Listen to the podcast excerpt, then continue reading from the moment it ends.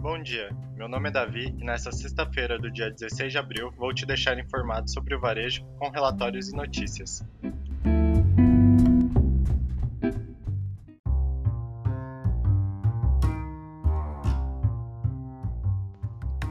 O Grupo Carrefour Brasil partiu para uma aquisição ousada ao comprar o Grupo Big, ex-Walmart, por 7,5 bilhões de reais, com receita girando na casa dos 100 bilhões.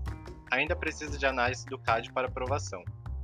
Magazine Luiza, B2W e Via Varejo continuam com seus investimentos agressivos e já somam 24 compras na pandemia, alcançando valores de 624 milhões de reais, grande parte por conta da Magazine, que já soma 16 aquisições no período. A Lindt adotou o modelo Ship from Store, aproveitando o estoque das próprias lojas físicas para atender as vendas online, com os estabelecimentos se tornando pequenos centros de distribuição. Essa decisão se explica pelo fato dos clientes acharem o chocolate um produto frágil para ser transportado nos modais convencionais. A Amaro não quer ficar só na moda e pretende crescer 50% em 2021. O próximo passo para a Amaro é ampliar seu catálogo de produtos. Além de acessórios e moda, a Fashion Tech apresenta agora produtos de beleza, bem-estar, casa e decoração e papelaria.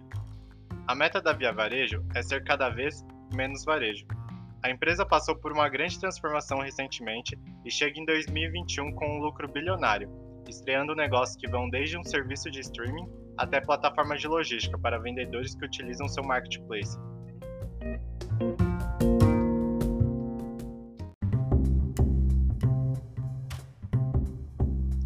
Esse foi o Semanal Varejo, o melhor dessa semana. Me despeço por aqui, grande abraço e até a próxima.